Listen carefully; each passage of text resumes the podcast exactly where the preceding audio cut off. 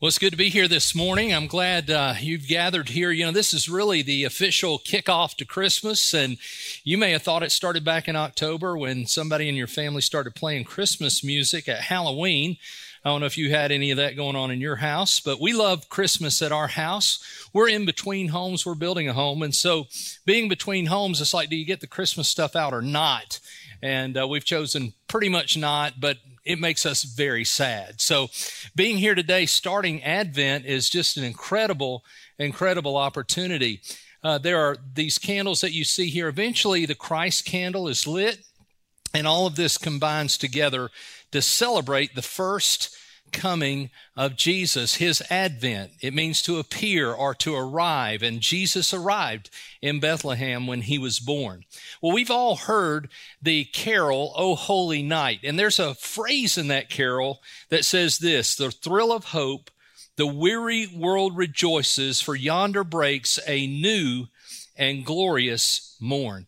When I think of the thrill of hope, I think of the hope that was in the hearts of the prophets in the Old Testament. There's a lot of Old Testament prophecies about Jesus Christ coming. In fact, there are over 450 prophecies about the coming of Jesus to earth. Now, of the 450, 300 of them were fulfilled in Jesus' first coming, and 150 are yet to be fulfilled after and during his second coming. And so when we think about prophecy, we think about, especially around Christmas, you know, we do think of Isaiah 7:14 that tells us that he is virgin born, that his name is Emmanuel. But the other one that we see on a lot of greeting cards at Christmas time, Christmas cards, is this passage that we're going to look at today. It's Isaiah chapter 9, verses 6 and 7. So if you'll open your copy of God's Word, however you do that, we're going to look at this birth announcement of Jesus Christ. Except this birth announcement wasn't made during the nine months it was made 700 years before Jesus came. I'm going to ask you to do something. Maybe it's unusual for you. I don't know. Would you stand? We're going to read this scripture. Stand up if you can. And we're going to read this scripture together. So I want you to read with me. You're going to see it on the screen. And as we read this together, is it up there? There we go. As we read it together, what what will happen is you just read with me and allow the words to come out of your mouth as we talk about Jesus and the prophecy of Jesus. For unto us a child is born, unto us a son is given, and the government will be upon his shoulder, and his name will be called Wonderful Counselor, Mighty God, Everlasting Father, Prince of Peace.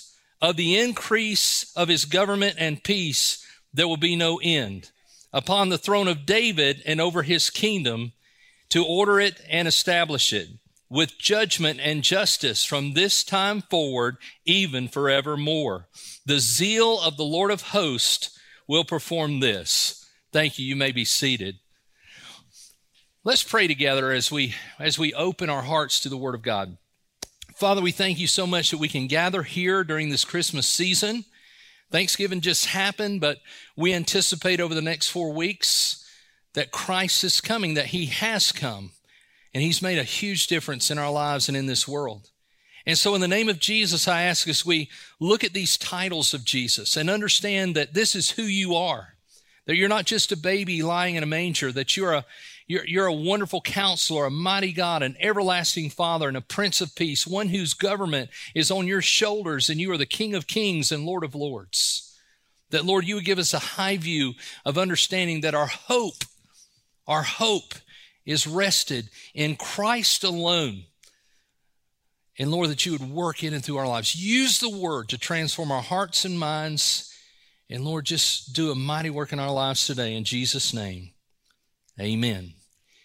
You know, when you look at the prophecies of the Old Testament, you realize that some prophecies, again, point to his first coming. We call that the first advent. And some of the prophecies point to his second coming. That's the second advent. Now, from the perspective of a Jew reading the Bible in the first century, you were, you were to take all of that into consideration and seek to understand is this Jesus the Messiah? And so, passages like we find in Isaiah chapter 9, verses 6 and 7, and we see in Isaiah 7 14 and other places in Scripture that talk about where Jesus is born, how Jesus would live, how Jesus would die.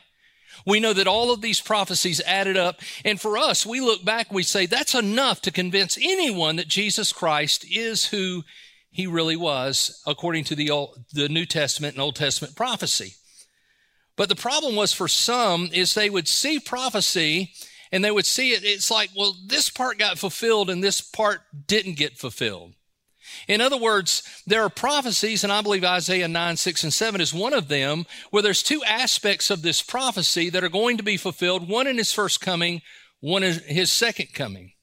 And we call this the mountain peaks of prophecy. Now, if you've ever been to Colorado and you've driven toward the Rocky Mountains, you know when you're far off from a distance, it looks like those mountains are side by side.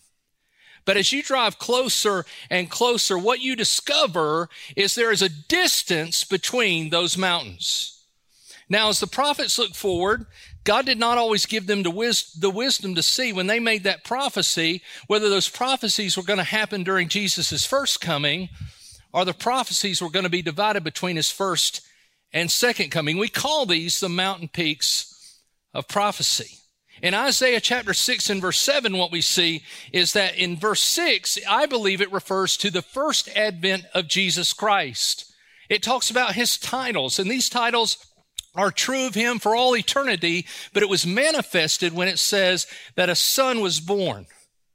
That this, this gift from God, this child is born, the son is given. What happened at that time, we realize as we look at Jesus that these qualities are true about him. So verse six is really about his first advent. I believe verse seven really focuses on his second advent. The first time that he came, he rules on the hearts of believers as the gospel is preached, the Great Commission is fulfilled, churches are planted, disciples are made all across the world. The kingdom advances in and through the relationships that we make. As Pastor Matt talked about, building those relationships in our community. When we do that, we see people saved, people come in the church discipled. The kingdom comes today. But there is a kingdom yet to come, a thousand year reign of Christ. And next time he's not coming Jesus meek and mild. He's coming Jesus brave and bold because he's going to come and establish his government on this planet. Justice will spread across the globe. God will see his will done for those thousand years. In the end, yes, there's a rebellion, but then there's the new heaven and the new earth that will exist from eternity future.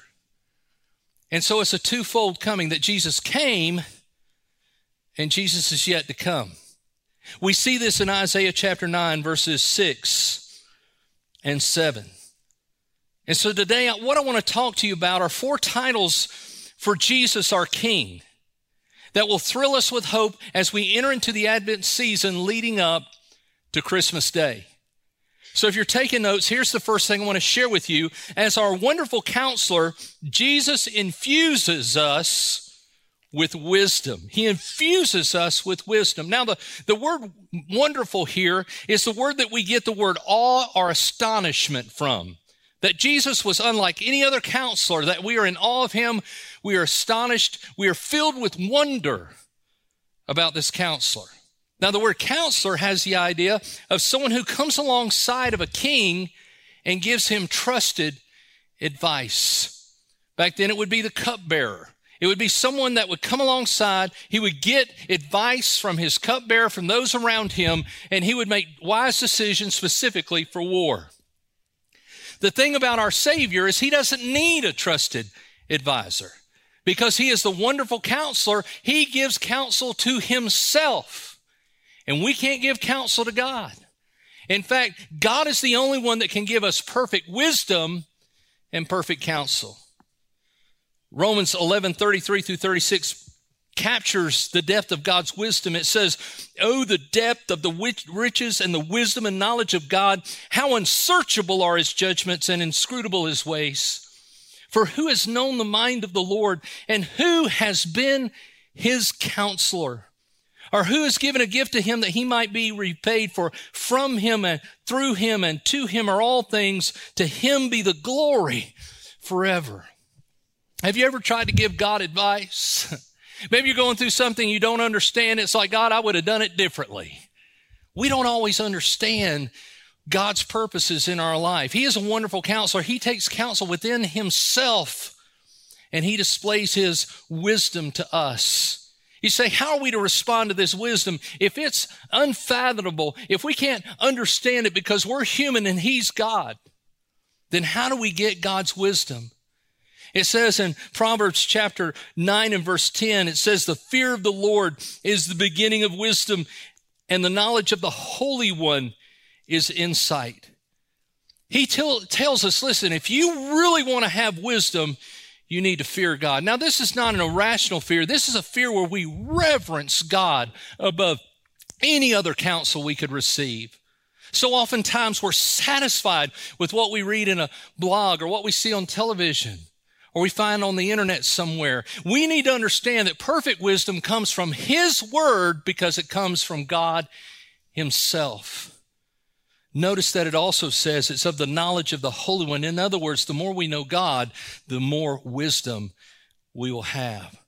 So we find that our, our Savior is a wonderful counselor who infuses us with wisdom. Secondly, as our mighty God, Jesus empowers us to conquer. When it says that he is a mighty God, it means that he is a conquering king who is victorious over all his enemies. Now, if you know anything, you know that first century Jews believed that the Messiah would come as a coming conqueror to conquer over the Romans and that the kingdom through the Messiah and the Jews would spread over the entire world. And that's kind of what's going to happen during the second coming through God's people. But at the same time, we understand that that's not what happened in Jesus' first coming. When Jesus came, when he preached the kingdom, he preached the kingdom in such a way that the many of the Jews rejected that because they saw him not as a military conqueror, but they saw him as Jesus meek and mild. They saw him as someone who is loving and someone who, yeah, did miracles and yeah, cared about people, but he also allowed prostitutes and homeless people to be in his presence, and, and they rejected that. That he would seek justice in situations, and, and they didn't want justice, they wanted to be righteous, and they ended up being hypocritical. And so they see Jesus, and eventually Jesus is crucified on the cross, which satisfies the desire of the mob. And so they say, certainly he wasn't the Messiah, he wasn't the king. We talk about Jesus being a mighty God. It does not mean that Jesus was defeated or his kingdom was postponed because somehow the wheel of history rolled on top of him. When you look at prophecy in the Old Testament, you've got to look at all the prophecy. If you were to read Isaiah 53, Isaiah 53 is really an Easter passage, but we read it and what we see is a vivid description of what Jesus would suffer when he died on the cross, that our sins would be placed upon him, that he would be beaten and rejected, that he would be crucified on that cross. When we read Isaiah 53 in context of the kingdom coming, this is what it means. It means that God had to secure redemption so that he might reign on our hearts. In fact, we, we could put it this way redemption through the cross and resurrection establish the right now kingdom where Jesus reigns on the hearts of his followers as they obey the Great Commission to preach the gospel, make disciples, and establish churches. This tells me that his kingdom is now and yet to come. It's now in the hearts of believers. It's yet to come for that thousand year reign where Christ is going to come and establish his government upon this world. So we see that Jesus is the wonderful counselor who infuses us with wisdom. We see that Jesus is the mighty God who empowers us to conquer. But third, as our everlasting Father, Jesus envelops us with love. Of all the descriptions, this is the most surprising to me and many others. Jesus is the everlasting Father when I was in seminary, I worked on a dock, and uh, all the seminary guys they knew who we were, and we were only going to be there temporary. There's some career guys there. And as we worked there, what would happen is we would get into these witnessing situations. And there was this one guy who believed that Jesus Christ, God the Father, the Holy Spirit are all the same person within the Godhead. In other words, God came in the Old Testament as God the Father. Jesus came during his ministry as Jesus the Son. And then the Holy Spirit is in the church as the Holy Spirit. That is called modalism, that he comes in different modes over history. And he would come to me and say, he, would use this verse. He'd say, You see right there, Jesus is the Father. He's the everlasting Father. Well, when you read the Bible, you read the New Testament, there are many places where Jesus says, Listen, I, I, submit to my Father's will. And when he would do the will of the Father, then he acted on behalf of the Father. And when he refers to the everlasting Father, he's saying that Jesus is infinitely in a position where he is a father to those who are born again into his family, that he is a godly king who will protect his people as a godly father protects his children.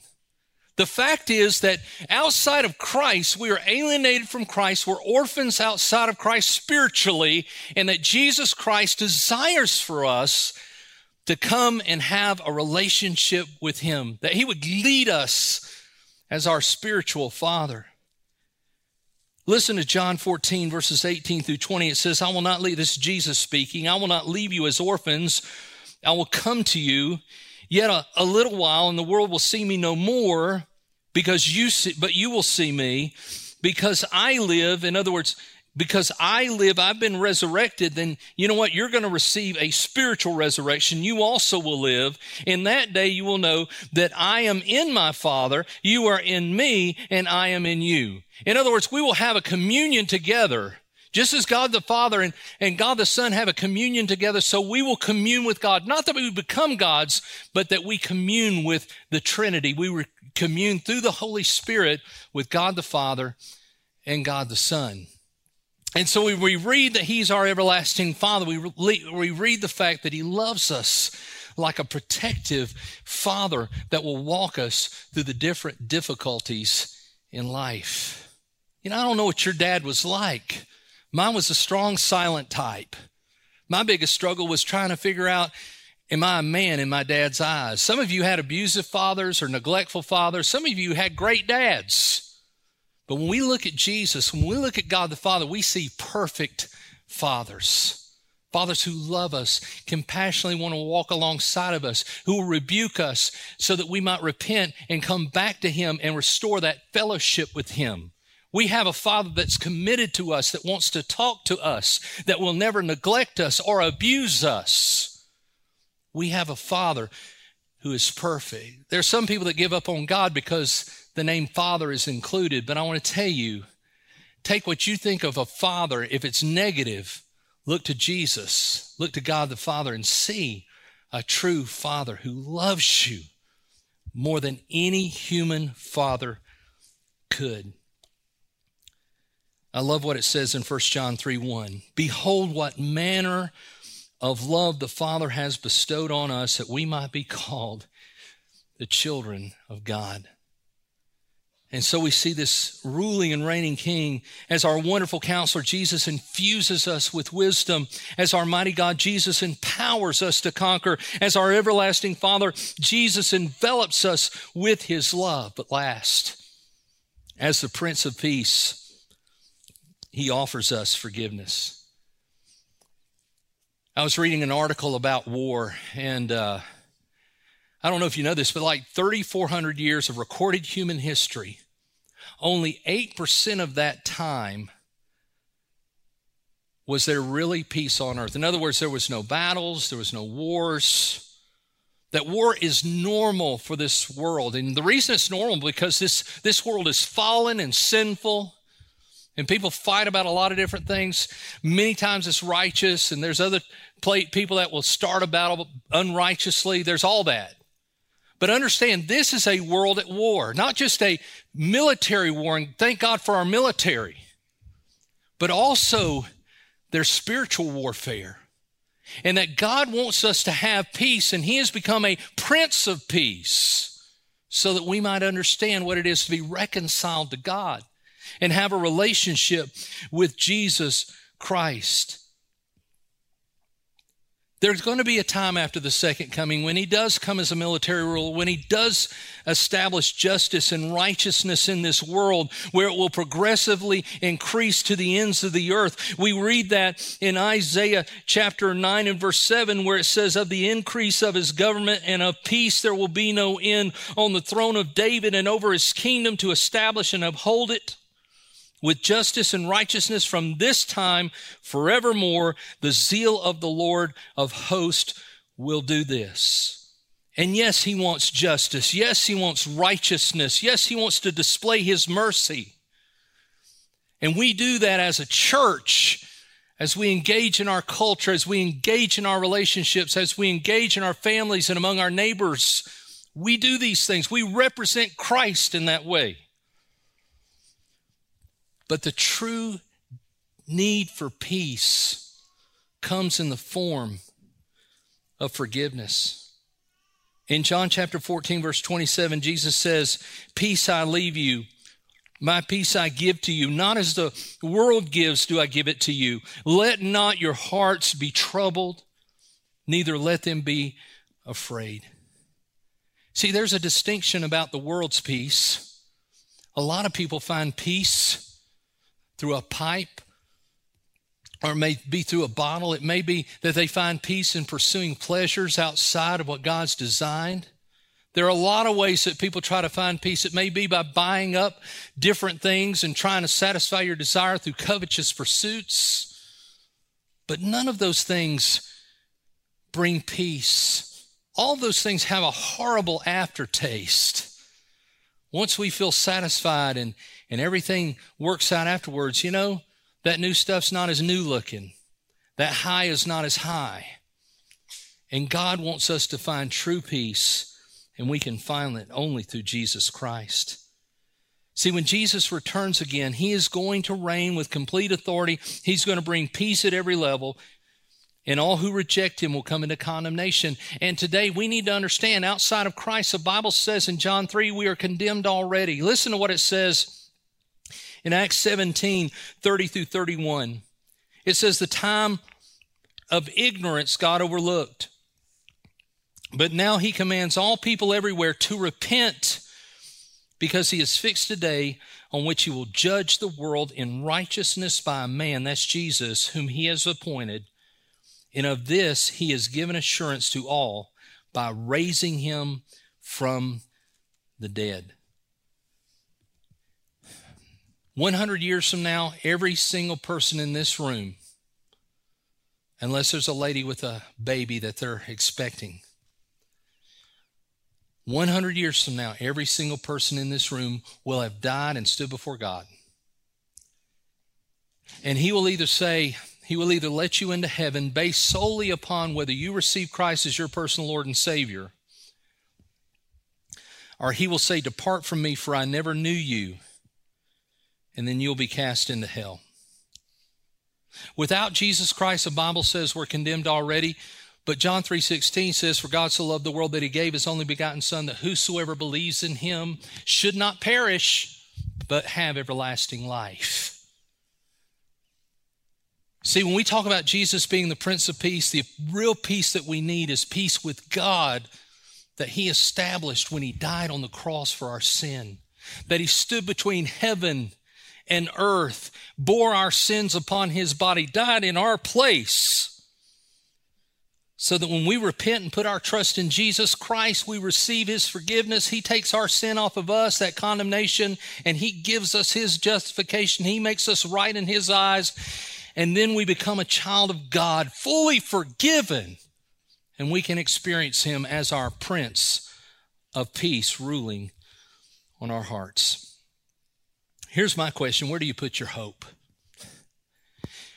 Do you put your hope in political leaders? I hope not. Do you put your hope in the economy, your job, your portfolio, your health? Man, if the last two years haven't taught us anything, it's taught us not to put our trust in those things. There's a greater king coming. But, friend, I want to tell you, he already has come. And when Jesus Christ comes to reign on your heart, he will change you. And if He can change you, He can change your relationships. If He can change your relationships, He can change His community. If He can change His community, He can change His nation. He can change His nation. He can change His world. And so God has called us to represent the great King of glory, anticipating His fuller kingdom in the future because He is our wonderful counselor, mighty God everlasting Father and Prince of Peace. Or, uh, Ray Ortlund stated this. He said, As our wonderful counselor, Jesus is the best ideas, has the best ideas and strategies. Let's follow him. As a mighty God, he defeats his enemies easily. Let's hide behind him. As the everlasting Father, he loves endlessly. Let's enjoy him. And as the Prince of Peace, he reconciles us while we're still his enemies. Let's welcome his dominion, his reign into our lives. So I want to pray. And as I pray, I'm asking the band to come up, and they're going to lead us at the end after I pray. But during this prayer, if you're here today and you've not yet received Christ, maybe take these moments to cry out to Him to receive Him as your personal Lord and Savior. If you're here today and maybe you feel far from God, a lot of times you feel far from God because there's something in your life, a pocket of rebellion, where He's not king there. And I'm going to ask the Holy Spirit to pinpoint that area. Why? To make you feel bad? No. The conviction of God is to bring release from bondage so that you can truly experience the abundant life through Christ. If you've got a pocket of rebellion, it's holding you back from everything God has in store for you. So, would you bow your head and pray with me?